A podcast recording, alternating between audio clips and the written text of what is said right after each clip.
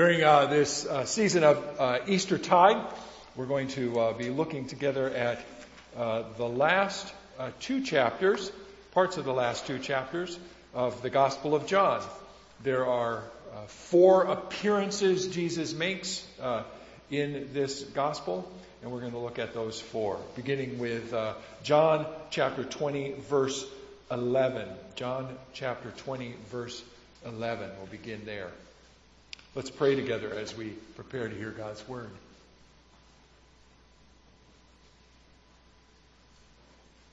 Arisen Lord Jesus Christ, as your word was spoken uh, to those who had followed you and who heard from you after your resurrection, so speak to us your word this morning and help it to move our hearts to see you and to know you and to live for you.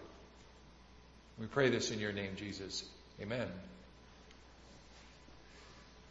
John 20 begins uh, with Mary going to the tomb, Mary Magdalene going to the tomb, John and Peter going there, and then they leave after they've seen the empty tomb.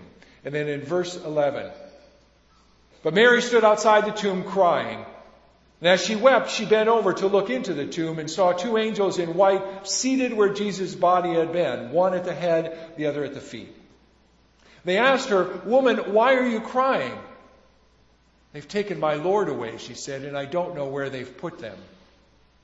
At this, she turned around and saw Jesus standing there, but she did not realize it was Jesus. Woman, he said, why are you crying? Who is it you are looking for?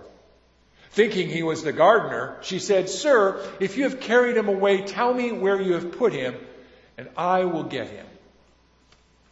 And Jesus said to her, Mary. She turned toward him and cried out in Aramaic, Rabboni, which means teacher. And Jesus said, Do not hold on to me, for I have not yet returned to the Father. Go instead to my brothers and tell them, I'm returning to my Father and your Father, to my God and your God. Mary Magdalene went to the disciples with the news I have seen the Lord. And she told them that he had said these things to her. Four Gospels each tell us of stories of Jesus after his resurrection. Jesus, who is dead, is not dead anymore. He's risen from the tomb. Now, we might expect a fanfare of angels to proclaim his resurrection. There are none. We might expect explosions to light up the night sky. There's none. We might expect somebody to be around to witness it. Nobody does. People arrive Afterwards, Mary Magdalene does, Peter and John do, and Jesus appears. But none of the Gospels tell these stories with a blaze of glory. The stories of Jesus' resurrection are told like a candle flame in the dark. There's barely a flicker. First in one place, then in another. In the Gospel of John, we're told of four different occasions when Jesus appears to his followers. They're intimate, quiet moments. The first is when Jesus shows up to Mary Magdalene. Mary's weeping. Her Lord, her friend, is gone. She came to the graveyard early on the first day of the week. She came while it was still dark. And she found the stone removed. She found the tomb empty. It seemed like insult and injury. Not only had he died, but now the body was stolen. How else would one explain the empty tomb? They've taken the Lord out of the tomb and we don't know where they've put him. It's not the way things work. It's not natural. Natural is planting a bulb in the fall or winter and getting a daffodil in the spring. Natural is planting carrot seeds to get a carrot. That is nature's way. Planting a dead body, and what do you expect? You expect a planted corpse. That's nature's way. And no one plants a body in the earth and waits around for the person to reappear so you can pick up where you left off. When you bury a body, you say goodbye. You struggle along in life as best you can. That's nature's way. When my mother died, our family gathered at the funeral home to say our last goodbyes before she would be cremated. Her body was laid out. None of us expected her to sit up and start talking to us. That would be unnatural. When my dad died, we went to the funeral home. His body was laid out. He didn't have shoes on. None of us expected him to ask us to get him his shoes. He didn't need shoes anymore. It's only natural. So Mary didn't come to the tomb expecting a resurrected Jesus. She came expecting to anoint a dead body. She came to pay her respects. She came to the tomb to convince herself that this had all happened. Jesus was dead. When Mary went to the tomb and saw that the stone was moved, she knew something was wrong. Some cruel trick. Maybe the knife twisting a bit deeper. Someone, a gardener, a laborer, a soldier, some servant took his body. And Mary wept. With good reason. I mean, isn't it silly to ask, Woman, why are you crying? Two times she's asked. She had reason to cry. Is there some rebuke in this question? Mary, what are you crying for? There's nothing to cry about. Stop it. Open your eyes. See for yourself. No. No, there's reason for tears. I mean, our world gives us reason to weep. We enter hospitals with a lingering pain only to have an MRI reveal cancer. And so we weep. We've watched strong, able bodied parents become restricted to a wheelchair and then disappear into a mental fog. And then we weep. We've stood vigil at the bedside of a loved one whose breathing slows and finally ebbs away, and we're overcome with weeping. We've faced that moment in the funeral home when we catch a first glimpse of our father, our mother in a coffin. And we weep buckets of tears. Our world gives us good reason to weep. We know all too well that death happens. Chaos can so easily grab hold of our lives. Four teenagers joyride on a Saturday afternoon they hit a bump in the road, lose control, cross the line. The approaching car splits their car in half, tossing the two out of the back seat like rag dolls. They die immediately. Gifted students, star volleyball players, leaders in their class and church, dead. That's why Mary wept. She lost her best friend. The person who touched her life with love and grace was crucified and buried. The one who best understood her, who listened to her, who knew her pain, he was dead and now she couldn't find him. They have taken my Lord away and I don't know where they've put him. Mary cries the tears of all of humanity. She cries the tears of a human race that has felt the pain of having someone they love die. It's only natural. She weeps for Jesus who one day was dead and buried and now is gone. Irretrievably. Finally. Gone.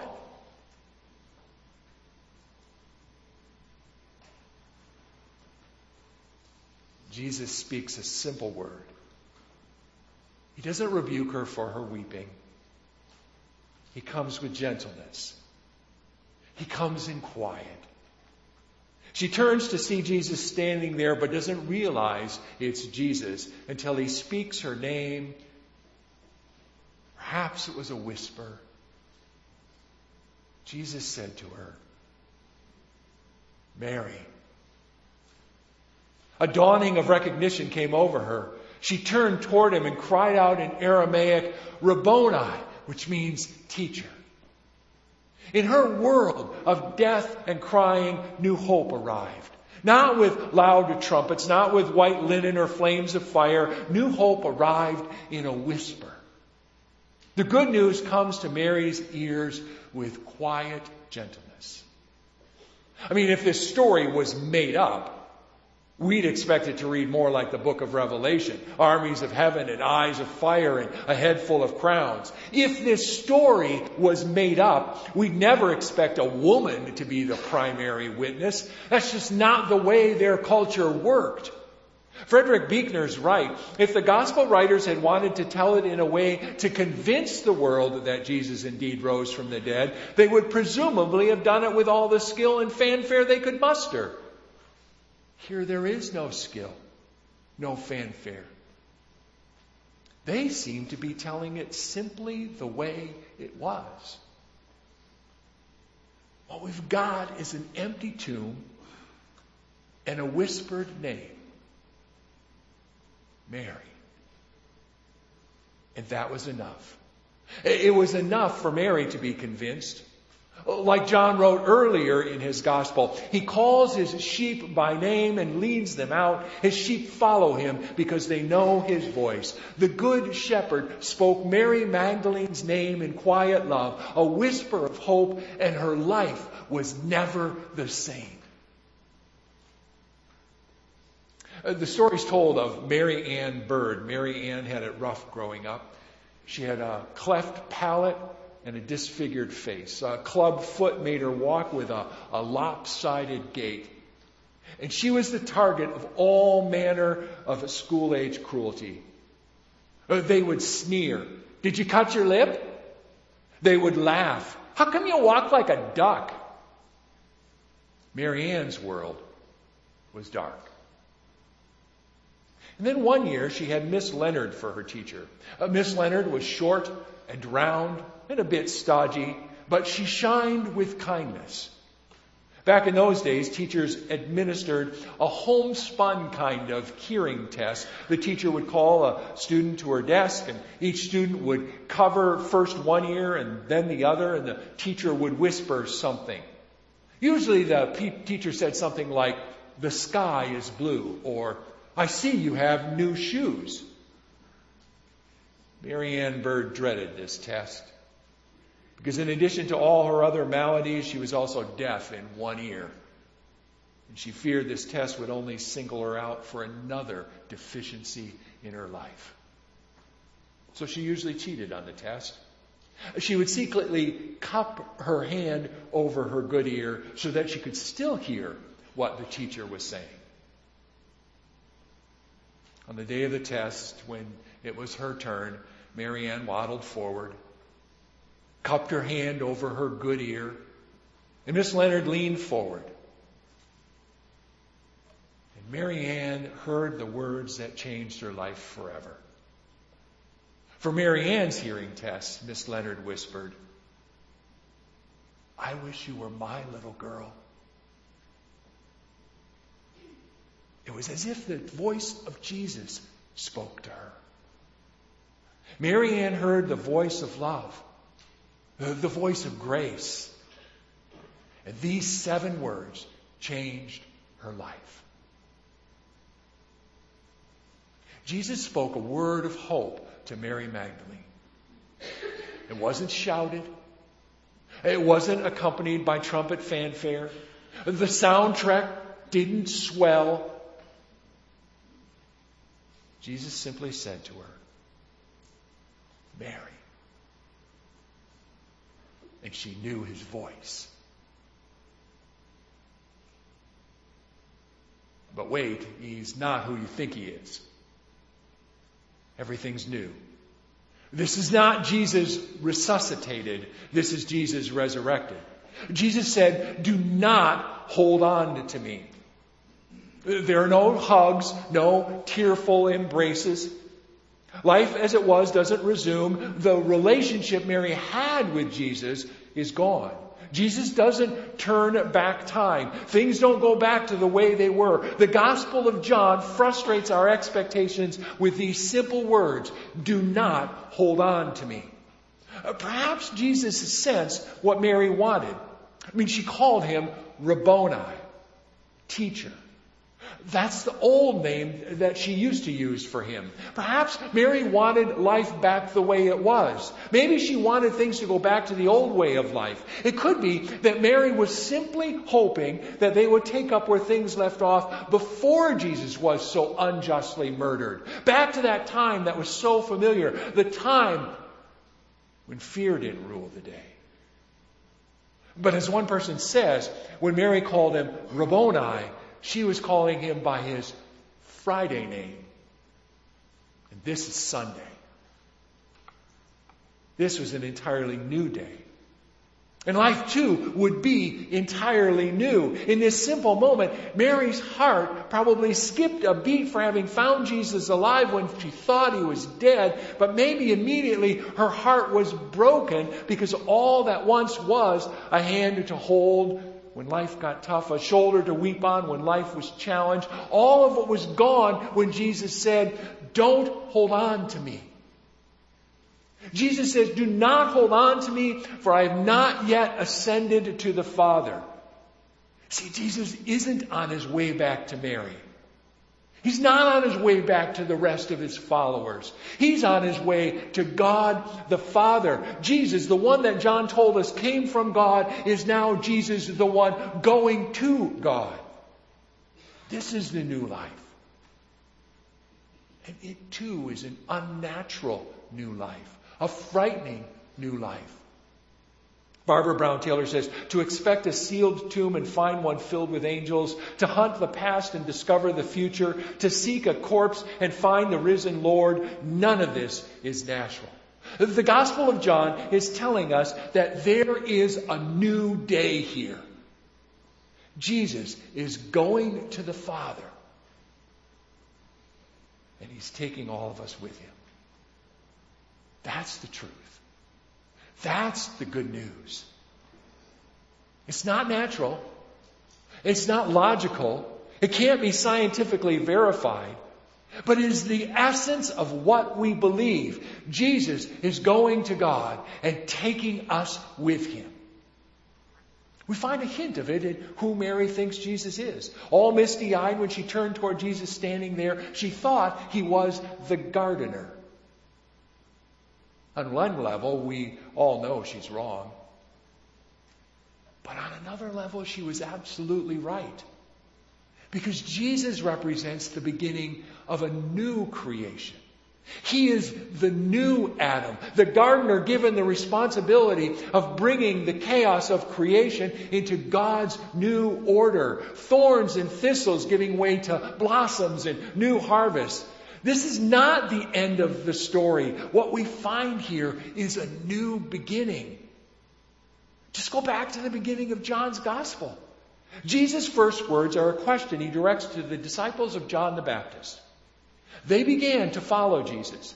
And the gospel says, turning around, Jesus saw them following and asked, What do you want? That is, what are you looking for? Whom do you seek? The exact same question that Jesus asks Mary. Who is it you're looking for? Whom do you seek? Mary was being called to see the new thing that God was doing in the world. Her following was a participation in God's new world. Jesus, the one who Mary thought she knew, is alive with a new sort of life a life that no one has ever seen or experienced before. Jesus is a gardener, a gardener of God's new creation. And Mary or anyone else is not able to hold on to him because he's ascending to the Father. Her relationship with Jesus would change. Jesus wouldn't be walking around Galilee and Judea anymore. He wouldn't be sharing meals and discussions and talking and praying. Mary or anyone else can't try to keep Jesus, can't try to possess him. He's going to God. And he'll be taking all who believe with him. Jesus isn't who you think he is. It's not life as usual after his resurrection. He brings a new day. God's new day. In the first garden, God drove Adam and Eve out of the garden because of their sin. In this garden, Jesus rises to meet Mary. He's not as he always was. He brings God's new day into her life. Jesus won't be held back by our affections. He's on his way to God and he's taking us with him. So Mary left that garden with new life. She had heard the good news. The simple whisper of her name changed everything. Not only was the, the stone rolled away, but God planted a seed of life in her that would not be killed. She became part of God's work of redeeming the world. She went off to the disciples with the simple good news. I have seen the Lord. This Easter sticks with us. It doesn't come and go like Easter services or Easter egg hunts or Easter flowers. The Easter that Mary Magdalene finds in the garden early one morning sticks with us no matter what. It fits our lives. It goes with us into places of fear. It goes with us even when our hearts are broken. The truth of Easter, as someone once noted, lets us look into caskets and be sad and still know that there is life in Jesus Christ. Brandon went to Chicago for a youth champions retreat. He never expected to watch his grandmother die. She wasn't supposed to die. And we are gripped with sadness when death comes knocking. But Easter life lets us look into caskets and not be defeated. We will not be defeated because God raised Jesus to life. God planted a seed of life in us. The seed is a seed of faith. It's the seed that sends Mary to the disciples to declare, I have seen the Lord. That's the good news we live by. I have seen the Lord. It's the good news we can live with. It's the kind of good news that moves mountains. It chases away fear. It's the good news of life in Christ, the kind of news that strengthens us to love our neighbors and even our enemies. This good news is the news that changed the world. I have seen the Lord. Mary reported it to the disciples, and they went out and they changed the world. Every one of them knew that lurking in any shadow, they would find a Savior bursting with new life. They had faith. I have seen the Lord. The world's darkness would not win the day. God's new day was there. Jesus was here. I have seen the Lord. See, we see the Lord whenever our illnesses, cancers and all the rest, severe as they may be, don't seem nearly so final. We see the Lord whenever we press on in faith, a gift from God, clearing away all of the hurdles of addiction or depression or loss. We see the Lord whenever our political differences of opinion evaporate in the unity of our faith in Jesus Christ. We see the Lord when we clothe the naked and we feed the hungry and we house the homeless. We see the Lord when we go to Middletown and we build homes for people who lost their homes in the fire. We see the Lord when neighbors become friends and might even come to Jesus Christ. I had the privilege of seeing the Lord this past Friday night. My daughter Erin graduated from Learning Quest with her high school equivalency diploma. And frankly, this was a day I didn't think I'd ever see. But the Spirit of Jesus was alive in her to bring new life out of the death of illness and disability. And I saw the Lord. I saw the Lord when she walked on stage and she got her certificate. See, we see Jesus whenever we see God the Father doing His work of redeeming the world. We can't hold on to Jesus. Jesus isn't interested in having us keep him where we are. He wants us to go where he's going. So it's probably best for us to let him hold on to us. It's best to let him take us into the presence of God. And what we'll discover is that God is never behind us, but always ahead of us. God leads us forward into his new day every step of the way. God whispers our name. No, how, no matter how deep the darkness of our lives, God whispers our name. Mary, Keith, Lucy,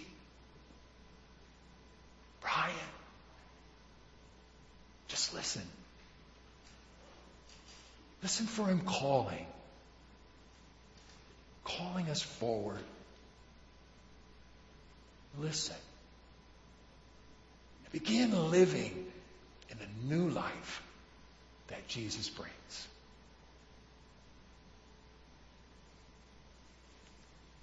See, Jesus may be invisible to us, but he's not removed from us. We meet him here at his table. He is here by his Spirit to unite us in communion with the Father. Remember his words to Mary? I am ascending to my Father and your Father, to my God and your God. Your Father. Your God. Did you catch it?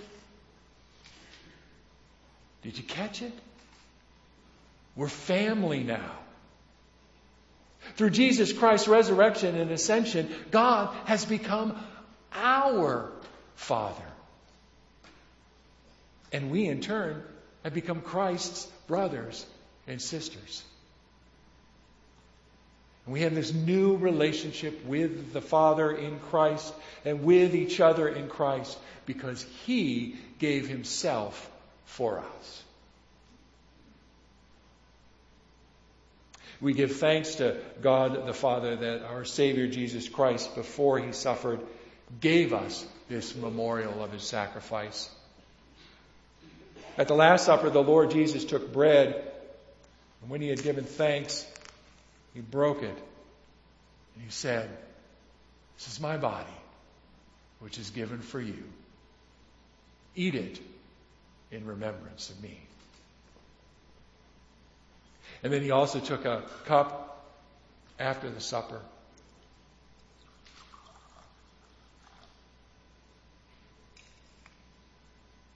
And he gave thanks and he said, This cup is a new covenant in my blood.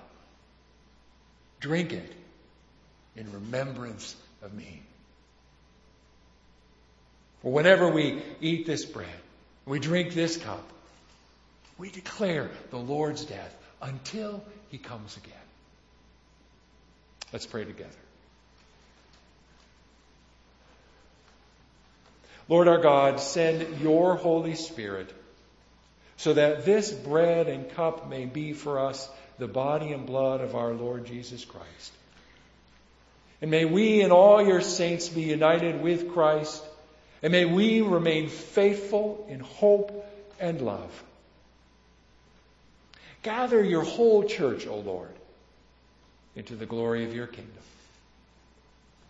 Amen.